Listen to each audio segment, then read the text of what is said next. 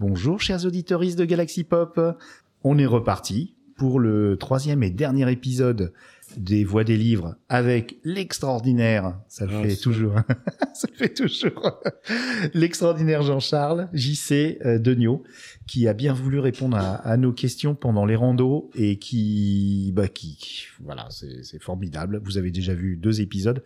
Si vous les avez pas écoutés, s'il vous plaît, allez les écouter, même s'il n'y a pas une continuité forcément euh, forte entre les trois, mais je vous conseille parce que c'est des épisodes extraordinaires. Merci à toi d'être parmi nous. Merci. Et donc, je vais lancer le générique et je vais dire, je vais dire les noms de tout le monde qui est sur le plateau. Voilà, bon, allez hop, générique, pardon, pour le verre d'oreille. Le passé est passé. Les voix des livres. Les voix des livres.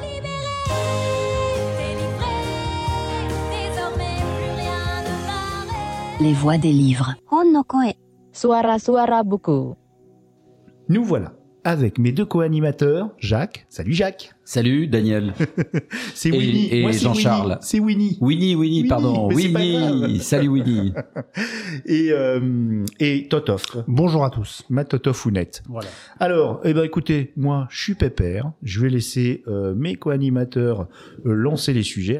Alors Jacques, euh, qu'est-ce que tu voudrais savoir de la carrière de Jean-Charles? Il y a un point qui t'intéresse. Oui, eh bien, en regardant le, les, les publications, les documentaires, etc. de Jean-Charles, euh, j'ai été surpris par son éclectisme parce que il a abordé un sujet qui, euh, qui me tient à cœur, c'est l'énergie et en particulier le, le nucléaire.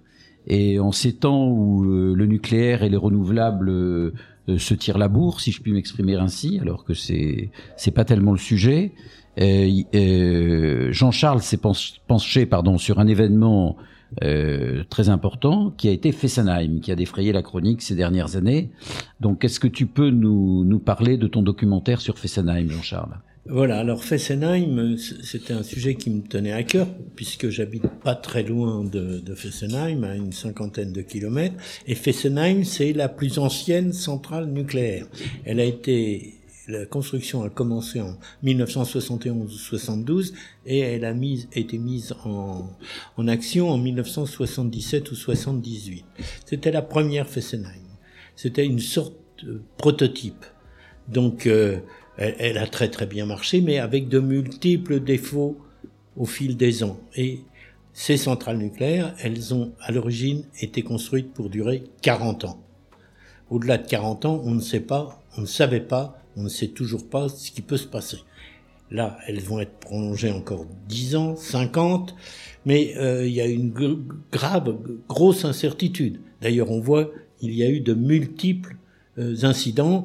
Là, il y a- a un moment, il y avait presque la moitié des réacteurs français qui étaient à l'arrêt pour des maintenances. Et moi, je crois beaucoup à l'IRSN et, et, et l'Institut de- euh, l'Institut de sûreté nucléaire. Je pense que c'est des gens sérieux qui font bien leur boulot. Et c'est ainsi que il a été décidé, il y a longtemps maintenant, c'était sous Hollande, de fermer Fessenheim pour différentes raisons. Et moi, je pense qu'il fallait fermer cette centrale qui était la plus ancienne de France, qui était la plus dangereuse, qui avait tous les défauts des centrales nucléaires. S'il fallait ouvrir une centrale nucléaire aujourd'hui, jamais on installerait une centrale nucléaire sur le Rhin à Fessenheim. Parce que, premier, premier défaut, c'est sur une nappe phréatique qui va de, de Bâle euh, à, la, à, la, à, la, à Baltique. C'est aussi à, à la, à la mer du Nord. C'est aussi une faille sismique. Où, en 1300 et quelques, il y a eu un tremblement de terre. Et, plus grave, elle est 7 mètres en dessous du niveau du Rhin et, du canal latéral au Rhin. Elle est 7 mètres en dessous du canal. Si bien que si la digue pète, la centrale est inondée. Ensuite, elle est construite à l'envers, c'est-à-dire qu'on a mis les beaux bâtiments devant et les piscines qui sont des, des d'énormes blocs de tôle derrière. Et derrière la centrale, il y a le canal et il y a, et il y a le Rhin derrière. Et il y a surtout le canal. Sur le canal, les péniches passent dans tous les sens, c'est privé, c'est très très facile de venir avec euh, un bateau et de filer un coup de RPG dans les piscines. Voilà. D'ailleurs, quand j'ai fait mon tournage, Donne pas de mauvaises idées aux terroristes. hein, voilà, euh. nous nous sommes arrêtés sur la. Il y a une petite île derrière. Les gendarmes sont arrivés. Euh, on avait toutes les autorisations, donc il s'est rien passé. Mais euh, on a discuté avec eux. Ils nous ont dit, vous savez, euh, si s'il y a des gens mal intentionnés, c'est pas difficile. Donc ils l'ont arrêté. Ils l'ont arrêté aussi parce que euh, elle, elle avait des pannes fréquentes. Ça avait coûté des, des milliards et des milliards. Et surtout, il y avait cette histoire de Tchernobyl et de Fukushima. À Tchernobyl, après Tchernobyl, qui était une erreur humaine, on a décidé de renforcer la sécurité. C'est ce qu'ils ont fait. Et après Fukushima, parce que ça, Fukushima c'est plus important, il n'y a, y a pas eu de mort vraiment, mais c'est beaucoup plus important puisque le cœur a été en fusion. Et ce qui, ce qui s'est passé, parce que il a été inondé. Euh, Tchernobyl, c'est une erreur humaine. Donc, euh, s'il n'y avait pas eu d'erreur humaine, il n'y aurait pas eu de Tchernobyl. Tandis que Fukushima, c'est un tsunami. Donc, c'est la nature. On n'y peut rien. Et le corium, c'est-à-dire la soucoupe sur laquelle est posé le réacteur, est en béton. Et le corium, c'est-à-dire le, le- le la fusion, si- s'il n'y a pas de- d'eau et, et si ça, ça entre en fusion, ça traverse. À Fukushima, il faisait 7 mètres d'épaisseur. Il a été traversé. Euh, Fessenheim, il était à 1 mètre 50. Donc, on pouvait éventuellement le rallonger, le, réépaissir. Mais c'est pas possible parce qu'il y a la nappe phréatique dessous. Alors ils ont fait des renforts, mais c'était. Moi, je pense que la fermeture de la centrale nucléaire, contrairement à ce que disent les syndicalistes, bien sûr, puisque la CGT et tous ces gens-là sont pro- pro- pro-nucléaires à fond, quels que soient les risques, euh, c'était une mesure de sécurité utile et qu'on a bien fait de la fermer. C'est pas ce qu'on appelle, le... d'ailleurs, il y a eu un film, le syndrome chinois, le fait que ça traverse et que ça, Ah bah ça oui. grignote jusqu'au jusqu'au centre de la Terre. ou- Bah oui, oui, oui. Bah c'est bon. Moi, j'ai jamais vu, hein, mais mais euh, j'ai vu des dessins sur Fukushima. c'était terrible, c'était terrible. Et on n'est pas sorti de Fukushima. Alors, Jacques, tu as Oui, cette fusion du béton, euh, euh, c'était une crainte, même à Tchernobyl, à un moment donné, on se demandait si ça allait pas traverser. Oui, oui, oui. Et dans ce cas-là, ils craignaient que ça soit une catastrophe euh, Bien sûr. pour la totalité de l'Europe. Donc euh, ceux qui ceux qui euh, ont lancé des idées de redémarrer de Fessenheim, ils sont complètement euh, à côté bah, de leur pompe, si je peux me complètement dire. à côté de leur pompe. Je pense d'ailleurs que le combustible nucléaire n'est plus à Fessenheim, qu'il Mm. a été évacué. Ils l'ont laissé refroidir. Ils, ils ont arrêté. Ils ont laissé tout refroidir dans les piscines. Mais c'est toujours sécurisé. Il y a toujours euh, bien, bien sûr. Mais je crois qu'il n'y a plus de, de combustible nucléaire à Fessenheim. Je suis pas sûr, mais je pense. Il y a une police, euh, une gendarmerie qui est, Ah qui bah dédiée au- à la sécurisation du, De du tous les nucléaire. sites nucléaires, bien Donc il y sûr. a, il y a des, des services de police euh, Bien sûr. dédiés. Bien sûr, ce qui n'a pas empêché Greenpeace et puis une autre association, mais Greenpeace, une fois, d'entrer dans Fessenheim et, et- et de d'étaler un grand bandeau sur le réacteur numéro un. Hein, Ça- ça les a pas empêchés. Et ton enquête, euh, comment tu l'as menée? Tu l'as menée avec des scientifiques, avec, Avec le... les scientifiques que je connaissais parce que j'avais déjà fait un film avant, avec des scientifiques, et j'ai fait le pour et le contre. J'ai eu des syndicalistes, important, des ouais. nucléaires, Mhm. et surtout les responsables de l'IRSN et de, l'autorité de sû- Mm. sûreté nucléaire.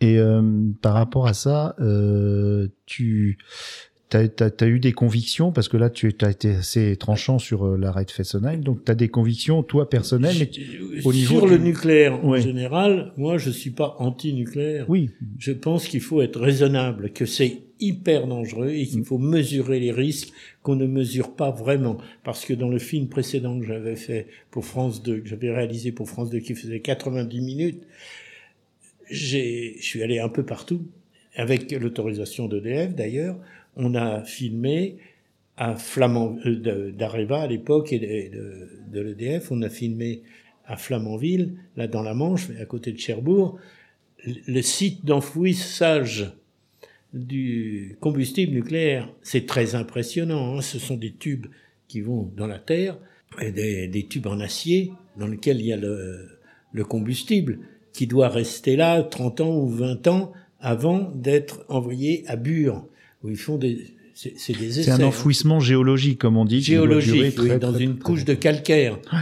Mais rien n'est moins sûr que ça fonctionne. Mhm. Et c'est, et c'est, c'est, ce sera dans ce calcaire pour 3000 ans. Mhm.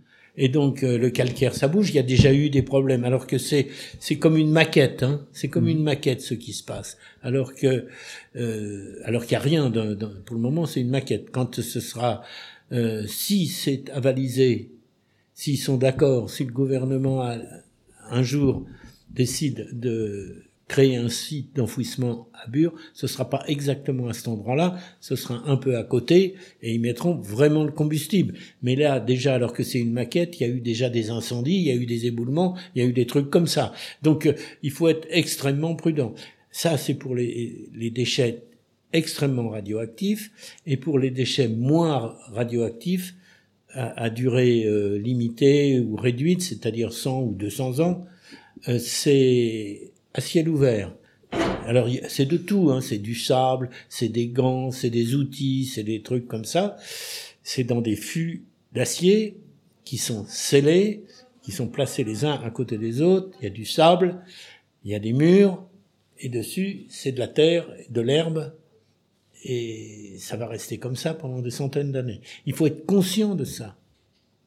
Mm. Et c'est des sites qui sont euh, morts, des forêts, autour de forêts, des sites qui sont morts pour euh, des, des, des milliers d'années. Tu veux dire mort, c'est-à-dire non utilisé pour la Ah bah pour pour l'agriculture, On pourra ou rien parce que faire ça, autour. ça ça contamine même. Non, non, non, ça. ça, Voilà. dire que ça contamine, ça contamine pas.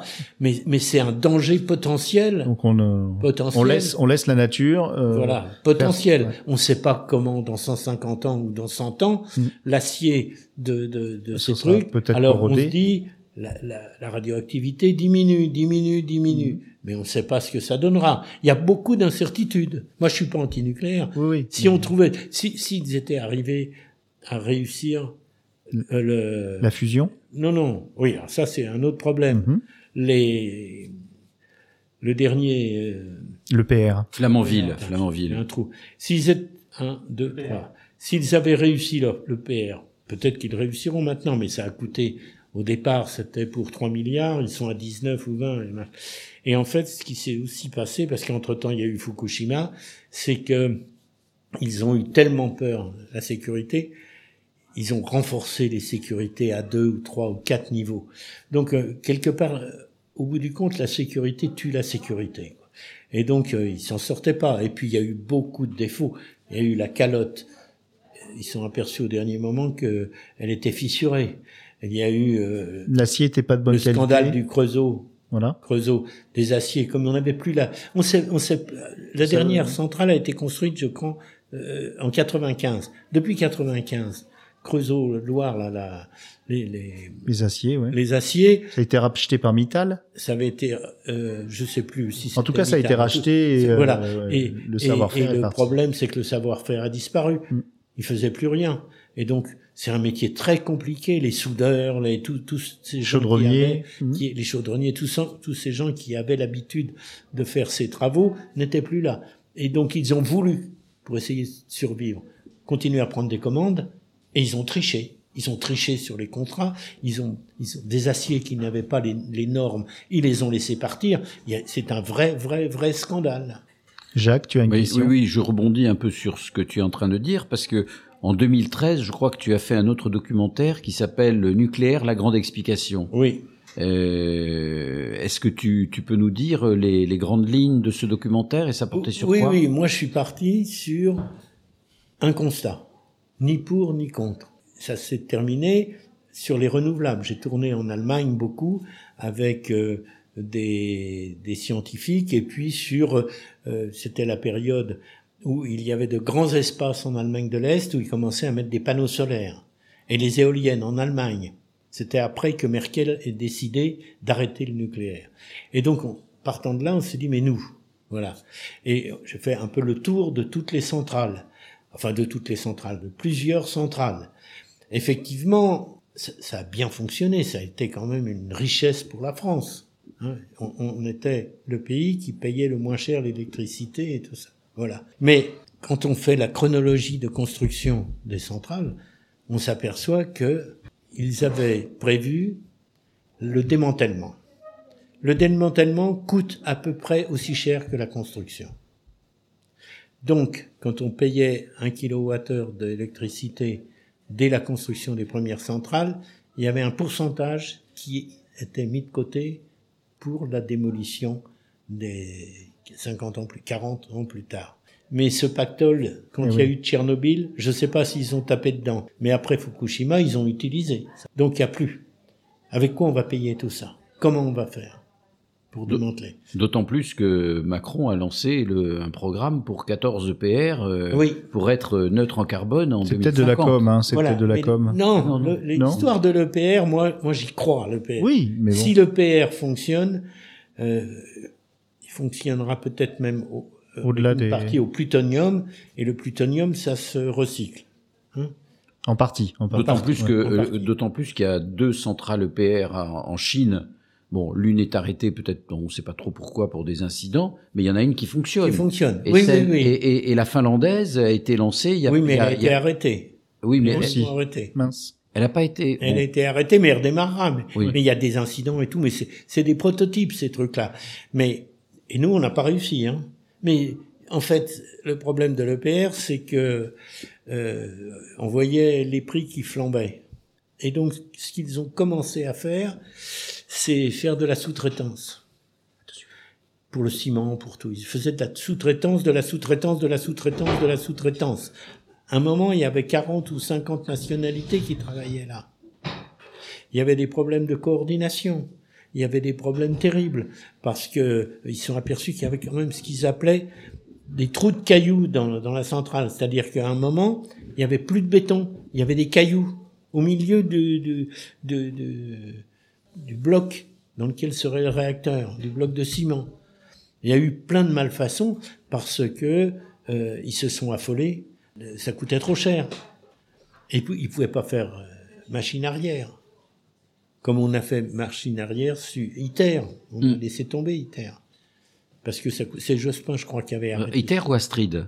Non. Les deux, les deux. Astrid aussi a été arrêté. Oui. Astrid a été arrêté. Donc, euh, moi, moi, je suis pas anti-nucléaire, mais Oui, pour conclure, parce que c'est vrai qu'on La sécurité. on un autre. Oui, mais c'est c'est une sécurité. Et puis, ce- ce- ce- c'est monstrueux, les déchets. C'est monstrueux. T'es pas, t'es pas contre, mais euh, quand même, tu mets. euh, Bah, tu mets moi, je bémol. mets, Alors, il y a, il y a Christophe qui voudrait, Totov qui voudrait te poser une question. Oui, parce que parce que tu nous as parfaitement expliqué euh, l'intérêt d'avoir arrêté Fessenheim, mais la décision prise par le président Hollande à l'époque, elle n'est pas prise sous cette optique-là, sous cet angle-là. Elle est, c'est une décision politique pour pour euh, pouvoir conclure des accords avec des, des écologistes notamment. Voilà. Alors il y a, il y a bien sûr, bien sûr cette, euh, cet aspect politique. Faut savoir que le mouvement écologiste en France est né à Fessenheim. Les premiers écologistes français, à part quelques farfelus qui se présentaient dans, dans les années 60, là, mais les premiers, le premier mouvement écologiste solide, ça a été autour de Fessenheim, contre le nucléaire. C'était aussi des babacools comme, comme ici, qui étaient Ici, à Rennes-les-Bains, où euh, nous sommes encore. voilà, qui sont, qui étaient contre le nucléaire, appuyés par les Allemands qui sont juste de l'autre côté, où il y a un mouvement beaucoup plus structuré, beaucoup, plus, structuré. profond. Ouais, Et il faut dire que d'entrée, ils ont mis sur la table tout ça. Greenpeace est né sur le nucléaire aussi. Greenpeace. le- ce qu'il faut savoir aussi, c'est que quand on a construit la centrale de Fessenheim, les premiers échafaudages, ils étaient en bois. Bon, c'est fou ça, quand il C'est fou. pense. Mhm. C'est une autre époque. Je hein. connaissais une dame qui avait une, une, euh, une scierie, euh, elle avait des contrats avec Fessenheim pour fournir du bois. C'était ça, c'était, c'était, c'était un prototype, c'est ce que les écologistes ont dit. Alors c'était politique, c'est vrai, c'est vrai, mais ça se justifiait, je pense. Mm. Je pense. Puis ils ont tergiversé, ils ont, puis il y a eu le poids des syndicats, parce que d'un côté il y avait les écologistes, et de, de l'autre côté il y avait le point des syndicats qui était pour, pour Pour l'emploi. Point. Ils sont pour. De Point. toute façon, c'est ce qui passe avant tout, c'est la préservation de l'emploi. Hmm. Donc, euh, De l'appareil industriel aussi. l'appareil Ouais. industriel, l'emploi, ils avaient été échaudés avec euh, tout ce qui avait disparu dans, dans en Lorraine et dans le, euh, toute la vallée de l'acier et tout ça. Et- Ils- hein. Donc, ils étaient branchés là-dessus, quoi. Il fallait continuer. Bon, eh bien, écoute, euh, si je voulais, chers auditeurs, si vous voulez aussi avoir un point de vue très détaillé et euh, voilà, je vous recommande euh, dans l'émission Thinkerview, soit sur YouTube, soit en podcast, l'interview d'un ancien euh, responsable, directeur même du CEA. Euh, alors, je cherche, tac, tac, tac, tac, la référence, je vais la mettre dans la description, qui était passionnante et il, euh, il est tout à fait en, en résonance avec toi, mais alors lui, il était en plus, en plus, il est, il est ingénieur euh, atomiste, comme on disait quand j'étais jeune, et donc je ne le retrouve pas, mais c'est pas grave. Si Thinkerview, le voilà, et donc euh, c'est euh, Yves Bréchet. Hop, oui, c'est ça. C'est donc l'émission du 10 avril 2023. Elle dure 2h12, donc elle est très très très très. Et ça s'appelle Yves Bréchet France, la stratégie du canard sans tête. Donc Thinkerview, je vous mets la référence dans le euh, dans le détail de l'émission. Donc là, euh, Christophe, quelle quelle partie de la superbe carrière de Jean-Charles, j'aime bien Bah, le taquiner, voudrais-tu aborder? Bah, comme tu dis, hein, Jean-Charles, c'est un témoin extraordinaire euh, de toute la, notamment de toute la vie politique française de la Ve République. Donc j'aimerais lui poser la question, euh, à travers toute sa grande carrière, et, euh, qu'est-ce qu'il a marqué, euh, qu'est-ce qui, un, un, un homme politique ou une anecdote ou Oh, qu'est-ce qu'est-ce qui pourrait euh, Moi, j'ai été marqué par deux, deux personnages. Hein. J'ai été marqué par De Gaulle que j'ai que je n'avais vu, je n'ai vu qu'une fois. De Gaulle, alors que j'étais étudiant à Versailles, il était venu parce qu'il venait jamais à Versailles parce que c'était c'était une ville où il y avait de la collaboration et tout ça jadis pendant la guerre et donc il aimait pas Versailles. Mais il était venu une fois, je l'avais vu dans une euh, inauguration. Mais On l'a pas vu à Vichy non plus. hein. À Vichy, on l'a pas vu. Voilà. Mais, mais euh, sinon, c'est Mitterrand. Mitterrand, c'est un, personnage qui, qui, qui était fascinant, quoi. C'était, c'est un, un roman à, à lui tout seul, quoi. hein. Voilà, c'est c'est des personnages. Et puis sinon, bah après, la classe politique, elle est ce qu'elle est, quoi. T'as écrit un bout, euh, t'as pas écrit sur Mitterrand? Non, j'ai pas écrit sur Mitterrand, mais j'ai fait un film qui m'a, un livre qui m'a, Ah si, un livre qui alors. m'a attiré beaucoup d'ennuis puisque j'ai écrit sur l'affaire Lucher. C'était les ventes d'armes pendant la guerre Iran-Irak. Ah oui, C'était les ventes d'armes de la France. C'est ce dont tu nous as parlé en- dans l'épisode Officiellement, on 1. vendait à l'Irak, mais on vendait aussi à l'Iran. Tu nous en as parlé dans l'épisode 1. Voilà. Quand on C'était était, ça. ouais. Iran-Irak.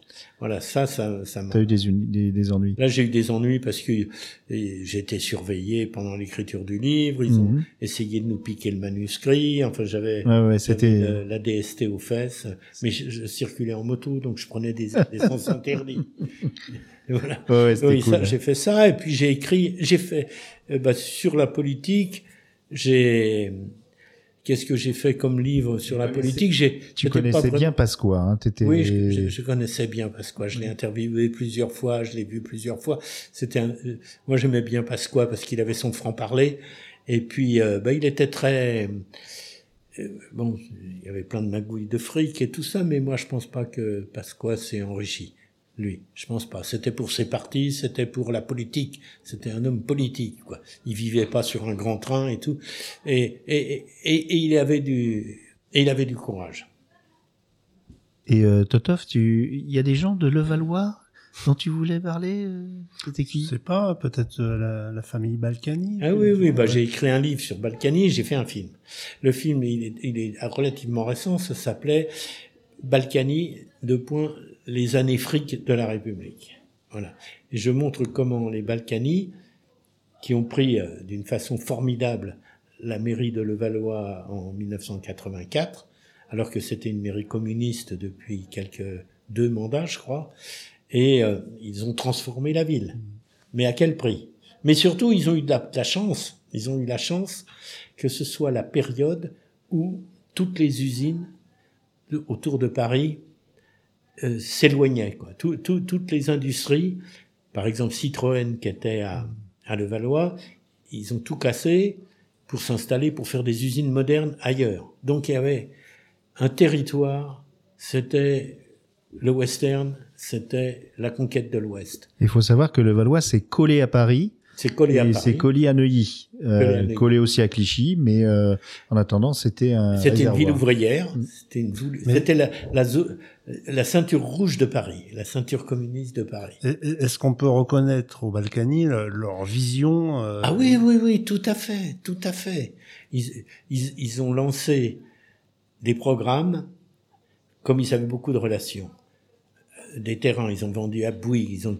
Mais ce qui s'est passé, c'est que euh, Isabelle Balkany, qui était la tête, et lui, c'était les jambes. Isabelle Balkany, quand ils ont pris la mairie de Levallois, elle était dans la voiture, ils venaient de remporter le. Et elle a dit aux gens qui étaient avec lui, en sortant de la voiture, bon, maintenant, il va falloir que ça rapporte. Voilà. Et ils ont mis sur pied un système, pompe à fric. Mais les lois, ce qu'il faut dire aussi à l'époque, c'est que le financement des partis politiques était anarchique. Il n'y avait pas de règles, il n'y avait pas, il y avait rien. C'est Pasquale Premier qui a fait une un semblant de règles, et ensuite c'est Rocard. C'est la loi Rocard qui s'est dit les partis politiques, c'est l'État qui va les financer en fonction des voix récoltées aux élections. Voilà. Mais sinon, c'était, fallait se financer comme on pouvait. Tous, les communistes, ils avaient leur méthode, les socialistes, ils avaient leur méthode. Eux, c'était les bureaux d'études bidons. Et la droite, c'était les fausses factures, euh, c'était, euh, c'était les rétrocommissions, les fausses factures, et ça y allait. Et, les, les, bureaux d'études bidons aussi. C'était tous azimuts, quoi. Le, Et le- les valises, euh, peut-être. et les peut-être- valises, et les valises, les valises. en Suisse, et l'argent en Suisse. L'argent en Suisse. Beaucoup. Et euh, donc, comment tu as l'affaire Balkany Comment elle t'est arrivée? Elle t'est arrivée un petit peu tout cru euh, Non, non, non.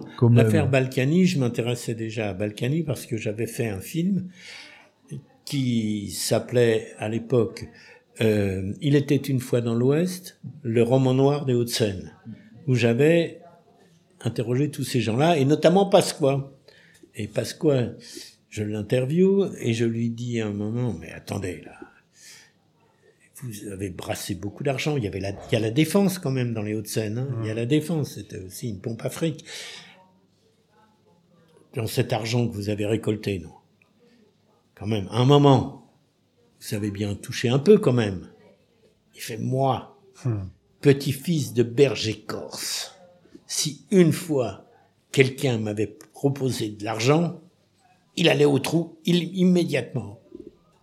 C'était pas vrai, bien sûr. Et puis les Sécaldi. Reynaud, les Sécaldi Reynaud, les, tous ces gens-là, ils ont, ils ont palpé. Alors, Oui. beaucoup, beaucoup, beaucoup pour les partis politiques. Mais c'était tellement tentant de mettre la main dans le pot de confiture. Et les Balkany, Balkany, c'était le rêve pour eux.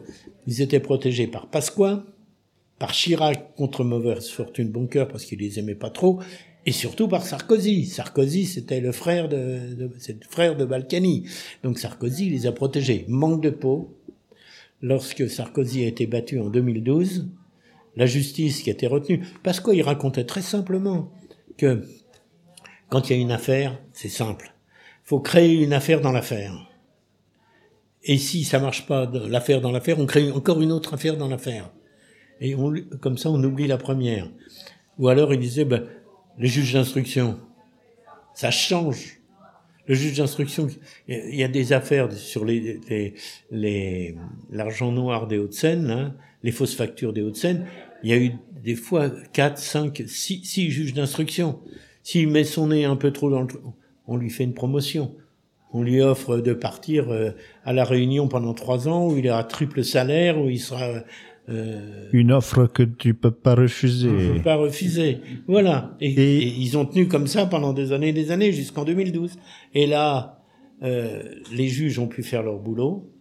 Voilà. Et il y a eu, il y a eu l'affaire euh, Didier Schuller. Alors l'affaire Schuller, je la connais particulièrement Ah, voilà. bien parce que euh, je suis ami avec lui et Schuller, c'est lui qui a fait tomber Balkany parce que tout cet argent, il y a eu un procès bien sûr et ce procès, Balkany a été acquitté et c'est Schuller qui a pris parce que ils se sont démerdés pour que Schuller porte le chapeau. Et Schuller, en bon petit soldat, il a fermé sa gueule. Et ça, c'était après qu'il soit parti. Ça, c'était euh, dans les années euh, 2010, parce qu'avant, quand ça commençait à être chaud en 94, 95, il a été exfiltré par Pasqua. Didier Il est Schuller. parti, oui, Didier, Didier Schuller. Schuller, ouais. Ils l'ont envoyé. des- euh, à Saint- il est allé à Saint-Domingue, il s'est installé à Saint-Domingue où il a vécu en cavale, financé par euh, Pasqua. Je rappelle, Didier Schuller, tu nous en as parlé dans l'épisode de- des otages. Oui, non, non, pas Non, c'est pas lui. Ah si, dans les Si. otages, puisqu'il avait rencontré Voilà. Seurat et, et- et Jean-Paul Kaufmann qui arrivaient à l'aéroport Voilà. de Beyrouth. Donc c'est pas n'importe qui, c'était un, Oui, oui, un c'est type, un haut fonctionnaire. et un C'était un haut fonctionnaire. Il a été, il connaissait bien l'affaire Boulin parce qu'il a été directeur de cabinet de Boulin. Il a été dans les ministères. Il a été, c'est un énarque euh, qui, qui- qui était très, très, très compétent, quoi. Oui, je crois que tu nous avais dit qu'il avait le poste. Oui, pardon. Oui, et puis je crois que euh, tu nous avais dit qu'il avait le poste de, de, de reconstruction du Liban. Il a, il a été en poste au Liban pendant, je sais pas, un an ou deux pour la reconstruction du Liban, dans une période où il y avait plus la guerre. À chaque fois que la guerre s'arrêtait, on disait ça va, on va reconstruire le pays et tout. Puis ça répétait après. Donc c'était un type qui est un, un bon homme à tout faire, mais il était mais- sur des dossiers chauds quand même. hein. des dossiers chauds et et euh, et dans cette affaire, il était le bon petit soldat. Mm. Euh, on lui disait de, de c'est pas lui qui portait les valises, mais c'était lui qui les réceptionnait. Comme il vivait en Alsace, il venait de de, de Suisse, il allait en Alsace et après il, il portait ça à Chirac. Et Chirac, il avait l'argent dans des sacs poubelles. Hein. Mais tout ça, ça n'a pas été, euh, voilà, parce que je voudrais pas non plus que tu as mis ça dans un bouquin et euh, ça a été vérifié. Ah euh, oui, oui, oui, oui, bien oui, sûr. Mm. Cette histoire, c'est c'est dans le, c'était dans mon film. Et puis euh, il y a des interviews de Didier Schuller. Il y a des Ouais. Didier Schuller il raconte même une anecdote qui est formidable. Ça commençait à chauffer avec le juge Alphen qui commençait de traîner autour de, de parce que ça a commencé. Balkany. Ça a commencé à la mairie de Paris. D'ailleurs, Juppé a été condamné sur les- Mhm. À la les- place de Chirac. Oui, oui. Euh, des- des- Hmm? Les emplois fictifs. Les emplois fictifs. les emplois fictifs. Voilà, ça a été les emplois fictifs et les, les fausses factures et tout ça. Et donc, euh, c'était déjà Paris, et après, ça a évolué sur les Hauts-de-Seine. Ils pensaient pas, c'était déjà la bagarre entre Balladur et Chirac. C'est Balladur qui envoyait un scud, et Chirac renvoyait un scud. Ouais. Ah, ouais, ouais. Voilà.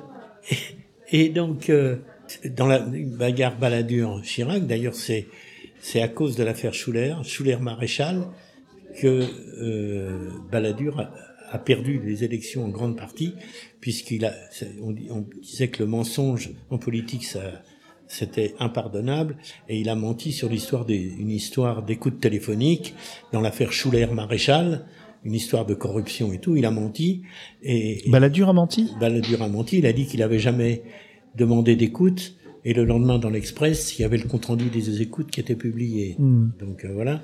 Bon, tout ça pour dire que, à ce moment-là, lorsque le juge Alphen s'approche de Levallois, il va perquisitionner à la permanence de Balkany et tout. C'est pas le moment de ramener de l'argent. Et donc, il y avait un million qui était pour Chirac. Et qu'est-ce qu'ils ont fait? Ils l'ont apporté à, euh, Schuller, qui était chez lui en Alsace. Il a mis, il s'est dit, je vais pas garder ce truc-là parce que Balkany il l'appelle et lui dit, tu gardes le fric pour le moment parce que c'est trop chaud, faut pas le ramener à Paris. Et donc il met ça dans des boîtes tupperware et il l'enterre dans la forêt derrière chez lui. Oh. Deux jours, trois jours passent. Il va dans la forêt pour récupérer le truc. Il n'y avait plus rien. Il dit merde. Et comment quelqu'un? En fait, c'était les sangliers. Ah Ils avaient déterré les tupperwares et il y avait des billets partout. Oh putain. J'ai entendu le, parler de cette histoire. le- le juge Alphen, c'était c'était le type de juge qu'on ne déplace pas comme ça. Ah ben oui, oui, oui. Celui-là. Voilà. euh, Bon, ça c'est des et puis des histoires après. bah, Et le dossier Schuller, en fait, tu l'as eu euh, parce que tu le connaissais? Oui, oui, le dossier Schuller. Bah, en fait, c'est pas moi le dossier Schuller. Le dossier Non. Schuller, c'est Davé et l'homme qui l'ont Voilà, sorti. bravo. Ils ont fait un bouquin Davé et l'homme qui était bien parce que c'est des c'est des mecs super. Hein. Ouais, ouais, ouais. Bon, ils sont un peu, mais ils sont ils sont très bons journalistes Mm. parce que quand Didier Schuller a payé pour Balkany, il a fait une cavale. Il y a eu un procès. Il a eu euh, Il, Il a fait sauvé. trois a- semaines de prison à la santé. Il a eu un bracelet électronique pendant deux mois. Quand il est sorti, après le bracelet électronique, il avait fermé sa gueule. Après, il a été réhabilité. Il avait le droit de se représenter. Quand il a voulu se représenter, il voulait se représenter à Clichy. Voilà. Il est allé voir Balkany, il lui a dit, voilà, moi je te demande pas de me parrainer, mais je te demande de mettre personne en face de moi. Le, le Balkany qui se fout de tout le monde, deux mois avant l'élection, il a mis son adjoint euh, comme candidat qui a été élu. Qui s'appelait, euh, je me souviens. Museau. Museau. Il a été élu À Clichy. à Clichy. Et Schuller était le bec dans l'eau. Et là, il rencontre les Balkany, il rencontre le, et là, il rencontre euh, Davet et l'homme, à vous sortir de chez, chez un juge, et il leur dit, oh là là, ben, là, là j'en ai marre, je suis prêt à parler. J'en ai gros. Négro, voilà. Et il leur dit, j'ai le dossier chez moi, je ne l'ai jamais ouvert, il est dans une armoire, si vous venez. Les- Ils sont venus, ils ont dépioté le dossier, et ils ont trouvé les trucs, ils ont écrit un bouquin, et, et là, là, le, le juge, euh, je sais plus qui c'était, Ouais, le travail était fait. le travail était fait, c'est reparti. C'est lui qui les a balancés. Mm. Il l'aurait laissé prendre la mairie de Clichy, il n'y aurait jamais eu d'affaire Balkany. Mais ça, ça date de quand? Parce qu'on voit que les Balkany, ils sont un petit peu toujours euh, plus ou moins. euh, Mais ils avaient déjà été condamnés Ouais. pour des emplois fictifs Oui. ou pour employer des et pour emploi des de, de- du personnel, de municipal et tout ça. Ça, c'était Isabelle qui avait été. Oui, oui, bah, euh, bon. Chauffeur. Voilà, des chauffeurs et, et des tas d'histoires. Mais c'est aussi lui qui a dit au juge il y a deux villas. Il y a une villa qui s'appelle euh, Pamplemousse, Pamplemousse. euh, Sur à, Saint-Barth ou à Saint-Martin. Saint-Martin. Et il y a euh, le Dargucci Marrakech. à Marrakech. Bon, bah, voilà. ça. Ils ont toujours dit que c'était pas à eux. et- en garde à vue, elle a craqué. Enfin bon, c'est toute l'histoire. J'ai écrit un livre qui s'appelait Balkany l'impuni. Ah oui, donc t'en- t'as écrit euh, sur l'argent de la République euh, Voilà. et puis Balkany l'impuni. Balkany l'impuni. C'est- récent alors quand même. Balkany l'impuni, il a trois ans. D'accord, oui, c'est quand même récent. Oui, oui. Ben écoute, euh, on a on a on a quand même une belle matière, eu un Ouais. bel ap- aperçu. Euh, bien sûr, vous retrouverez toutes les références dans euh, la hum, la description d'épisode. Euh, mes deux co-animateurs, est-ce que vous auriez une dernière question euh, qui, voilà, euh, légère peut-être euh, Non, non. Alors, c'est toujours passionnant de t'écouter, euh, Jean- Jean-Charles. Est-ce que tu as un projet euh, de- de- du même ordre? Euh, Oui, j'en ai un. J'en ai Tu un. peux peut-être Il n'est pas abouti. allez, Et ça tourne, le pro- projet que j'ai, je peux dire autour de quoi ça tourne. Ça Oui. tourne autour du canard enchaîné. Ouh Mais c'est tout. C'est tout, c'est tout. On Ça, pas du. Je sais pas de. Il vaut mieux Voilà. pas, ouais, il faut Non. pas un projet qui est pas qui est pas très avancé, il faut Non, pas non, non. plus euh, Voilà. l'avorter avec nos petites questions indiscrètes. Jacques, est-ce que ou remercier Jean-Charles? Ah oui, oui, merci. Est-ce que tu as des choses gentilles à lui dire? Ah ben moi, Moi, je, je crois que vous me donnez une importance que j'ai pas, mais. Non, non, non, Oh mais moi, toi tu vas avoir un câlin après, je te le Ah. dis. Non, non, mais moi, je, je l'ai dit un petit peu en, en, en introduction. Moi, je suis plein d'admiration pour euh, l'éclectisme de tes sujets. Parce que passer de la politique euh, au Moyen-Orient et au nucléaire... euh, En passant par les mammouths, n'oublie hein, en passant- pas les En mammouths. passant par les mammouths... euh, Sans oublier Oui, alors je vais vous dire- une sacrée, euh, une sacrée ouverture euh, Voilà. d'esprit et, Voilà. et d'intelligence quand même. Voilà. Hein. Mais, mais je vais vous dire, en fait, le maître mot pour moi, ce qui m'anime, c'est la curiosité. Point. Oui, euh, dernière question. Alors ça c'est ma question. Ah oui, t'avais fini ou je Oui, t'ai coupé moi, non. Euh, euh, Quel conseil tu peux donner à un jeune pour faire ton métier? Je- C'est difficile parce que les jeunes Être qui curieux, débutent déjà. D'être aujourd'hui, curieux comme toi. on était, oui, d'abord la curiosité, travailler, travailler, travailler, pas faire un projet, écrire un projet et puis attendre qu'il écrire deux, trois, quatre, cinq, six projets. Sur six projets, il y en a peut-être un qui aboutira. Voilà. Et je pense que je suis une génération bénie. Je pense que les jeunes, j'aurais jamais pu faire quatre- 90 documentaires si j'avais débuté maintenant parce que on était, si je débutais maintenant parce qu'on était peu nombreux et euh, il y avait, c'était ouvert quoi. Mm. Maintenant c'est, moi je suis euh, euh, au numéro 5000 à la SCAM, la société. Maintenant ils sont Des droits d'auteur des- des- documentaristes, des, oui. des milliers, des milliers. Oui. Donc, euh, donc c'est c'est un métier passionnant. c'est un peu le miroir aux alouettes. Mm. Il y a beaucoup de, de- il y a peu d'élus. Et puis il y en a Et qui puis dangereux, comme ça, ça. a coûté, ça a coûté la vie Oui, à, des collègues en oui, oui, Ukraine, bien sûr. notamment. Mais, ouais. mais, mais, mais, il y a quelques-uns qui explosent comme ça, qui sont formidables. Mhm.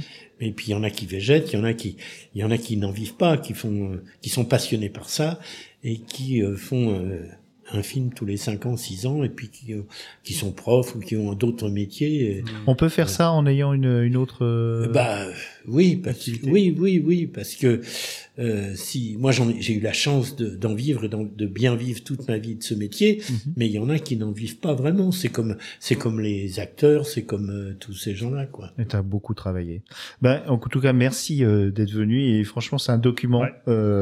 On est tous. euh, On est tous sous. on sous- aurait pu continuer comme ça des heures. Et d'ailleurs, on va le faire parce que on va jusqu'à la dernière minute. On va profiter de la de la présence de, de Jean-Charles. Allez, Merci beaucoup, mon grand. Au revoir. Salut. Merci à toi, Daniel. Merci Jean-Charles. Merci à vous. Merci Winnie.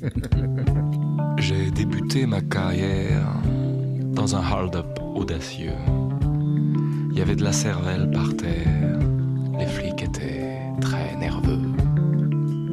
Continuer dans un boxon, dans le slip d'une souris, puis passer dans le ceinturon d'un marchand de paradis qui se fit désinguer plus tard, mais ça, c'est une autre histoire.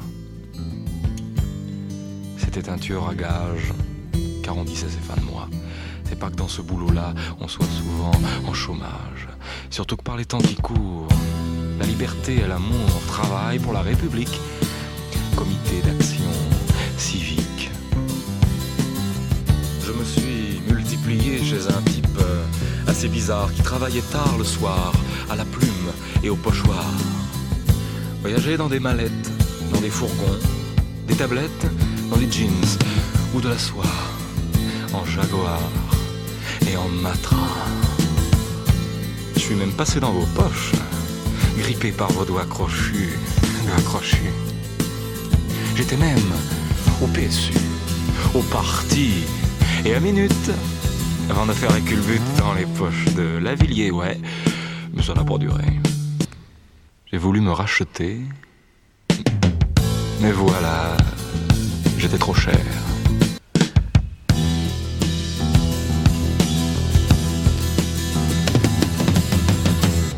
Galaxy Pop Viens, on va bien s'entendre.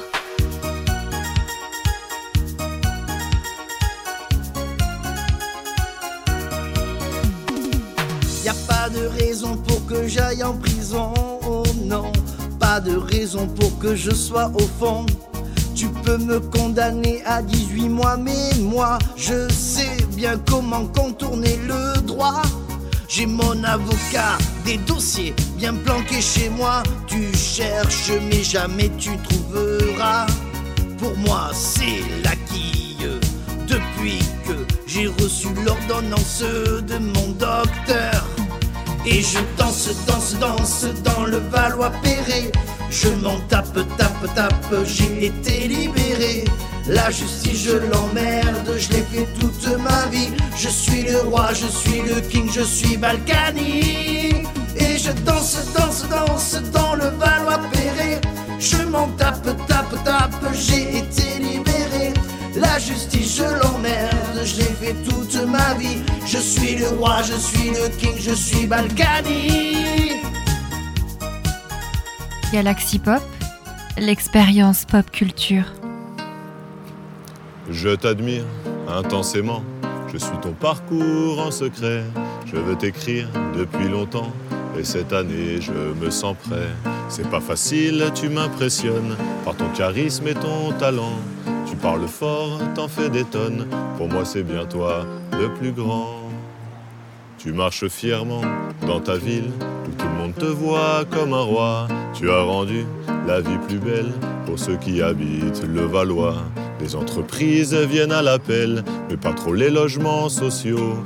Du coup, ta ville est bien plus belle. C'est vrai que les pauvres, c'est pas beau. Patrick, Patrick, les juges sont des méchants. T'inquiète, Patrick, personne ne les entend. Patrick, Patrick, tu es fort, fier et franc. Merci, Patrick, c'est bien toi le plus grand. Depuis longtemps, tu sais très bien que la morale et la décence, c'est pour les faibles, ça sert à rien. Loin des scrupules, tu avances. C'est prouvé, c'est toi le meilleur. T'as sur le dos et sur les bras plus de mise en examen que ton ami Nicolas. Blanchiment de fraude fiscale et déclarations mensongères, corruption, Panama Papers, j'oublie sûrement quelques affaires. Toi tu restes droit dans tes bottes, tête haute et grande gueule. Tous ces juges, toi et tes potes, tu sais même pas ce qu'ils vous veulent. Patrick, Patrick, les juges sont des méchants.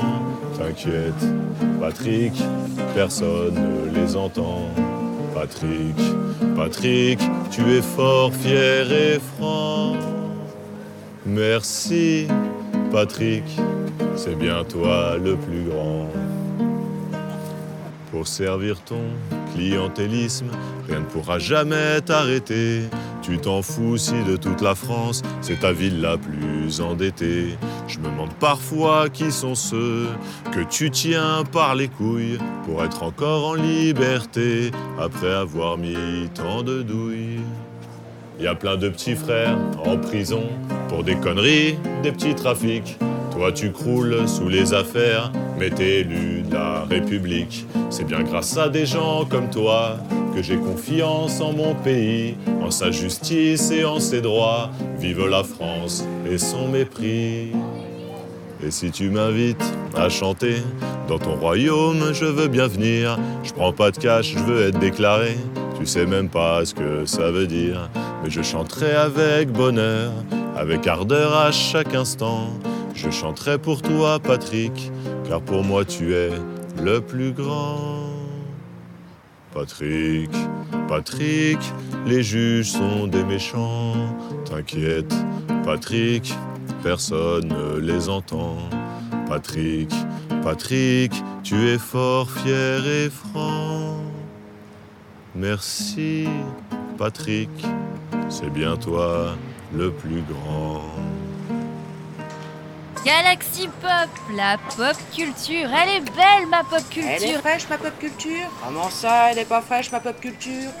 Elle est belle ma pop culture Elle est belle. Venez, venez. Elle est bonne ma pop culture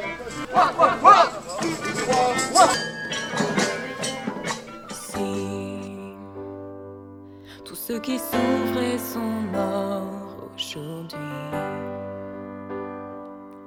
Ne les laissons pas tomber dans l'oubli. Construisons l'avenir main dans la main. Au pays des éoliennes, On a besoin de vent. au pays des barrages, On a besoin de l'eau. au pays du pétrole. On a besoin d'argent. Et moi dans ma centrale, J'ai tout ce qu'il me faut. petit bonhomme, petit bonhomme, ce soir tu dormiras.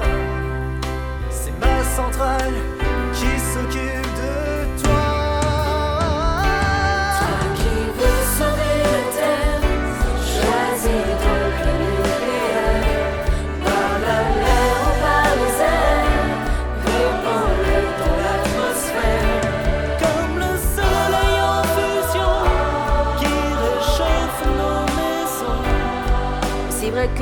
que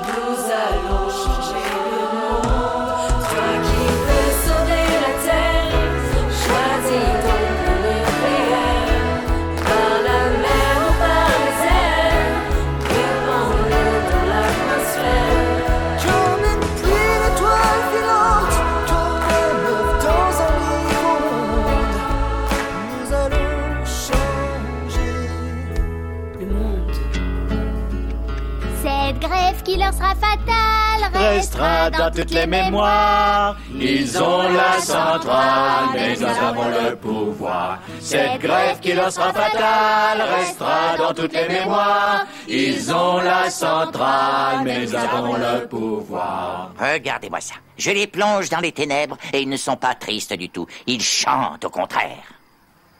Ils chantent sans toaster. Au village, nous avons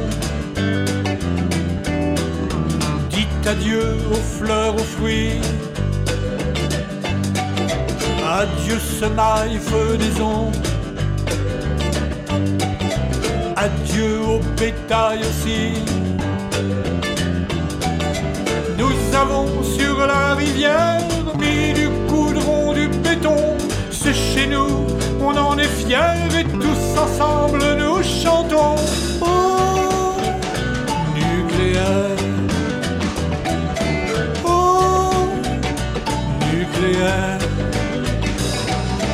Le maire était chagriné.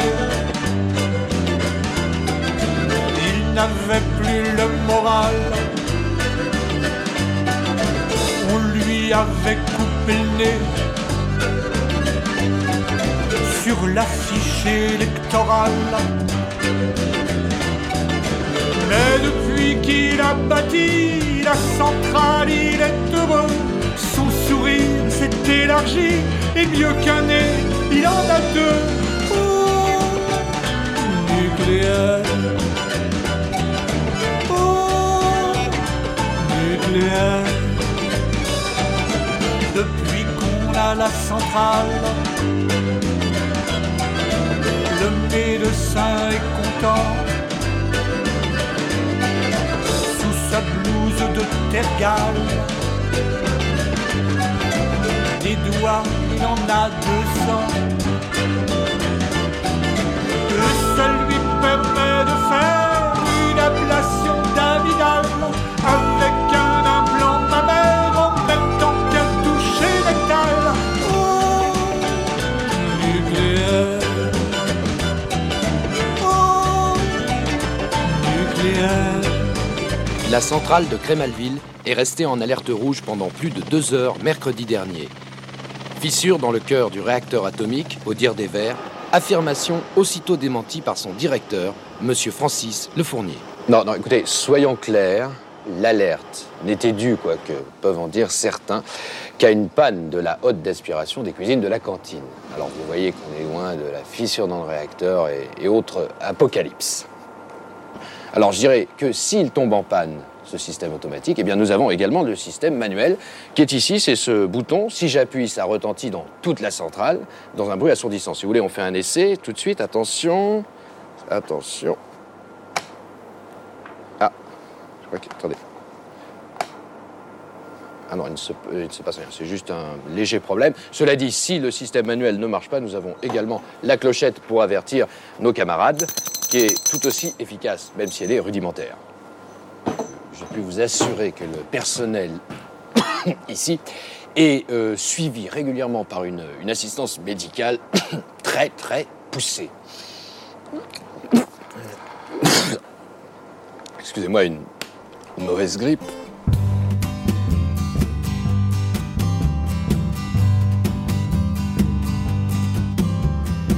Petite ville de mon enfance, mes grands témoins de mon passé. On ne connaît pas la Provence tant qu'on ne l'a jamais quittée. Je connaissais un peu l'automne, mais ne savais rien de l'hiver. Demandez donc aux autochtones s'ils ont déjà connu la guerre. J'allais, je passais la frontière sépare les départements, qui sépare aussi les parents entre la garrigue et la centrale nucléaire.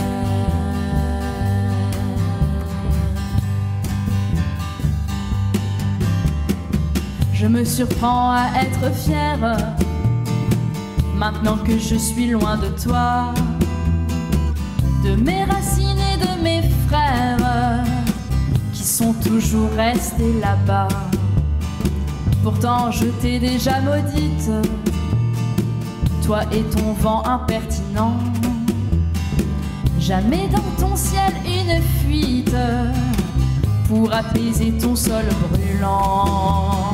J'allais, je passais la frontière qui sépare les départements, qui sépare aussi les parents entre la garrigue et la centrale nucléaire.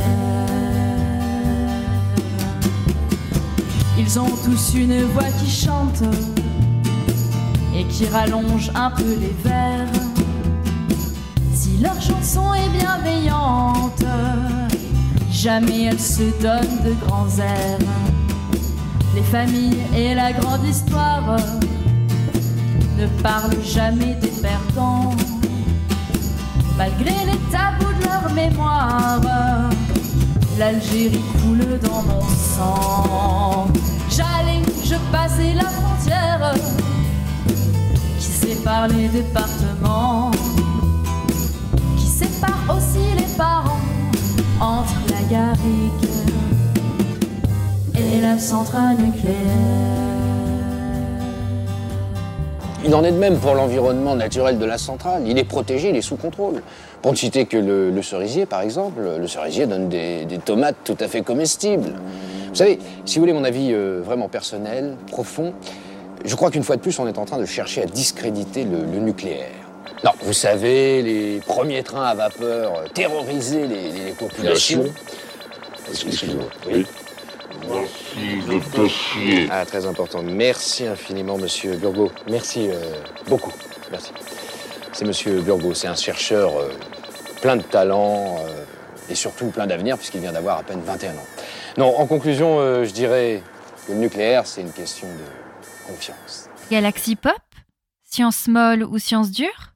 Nous, c'est la pop culture. Mais il faut parler, faudrait, tu les laisses parler dehors, là? Tu ne les entends pas? Normalement, non. Véro, s'il te plaît, ferme un peu la porte. Mais un tout petit peu. Et en quoi ça vous gêne? Voilà, c'est parfait. Désolé, là j'ai enregistré ça, mais c'est pas grave. Je le mo- je-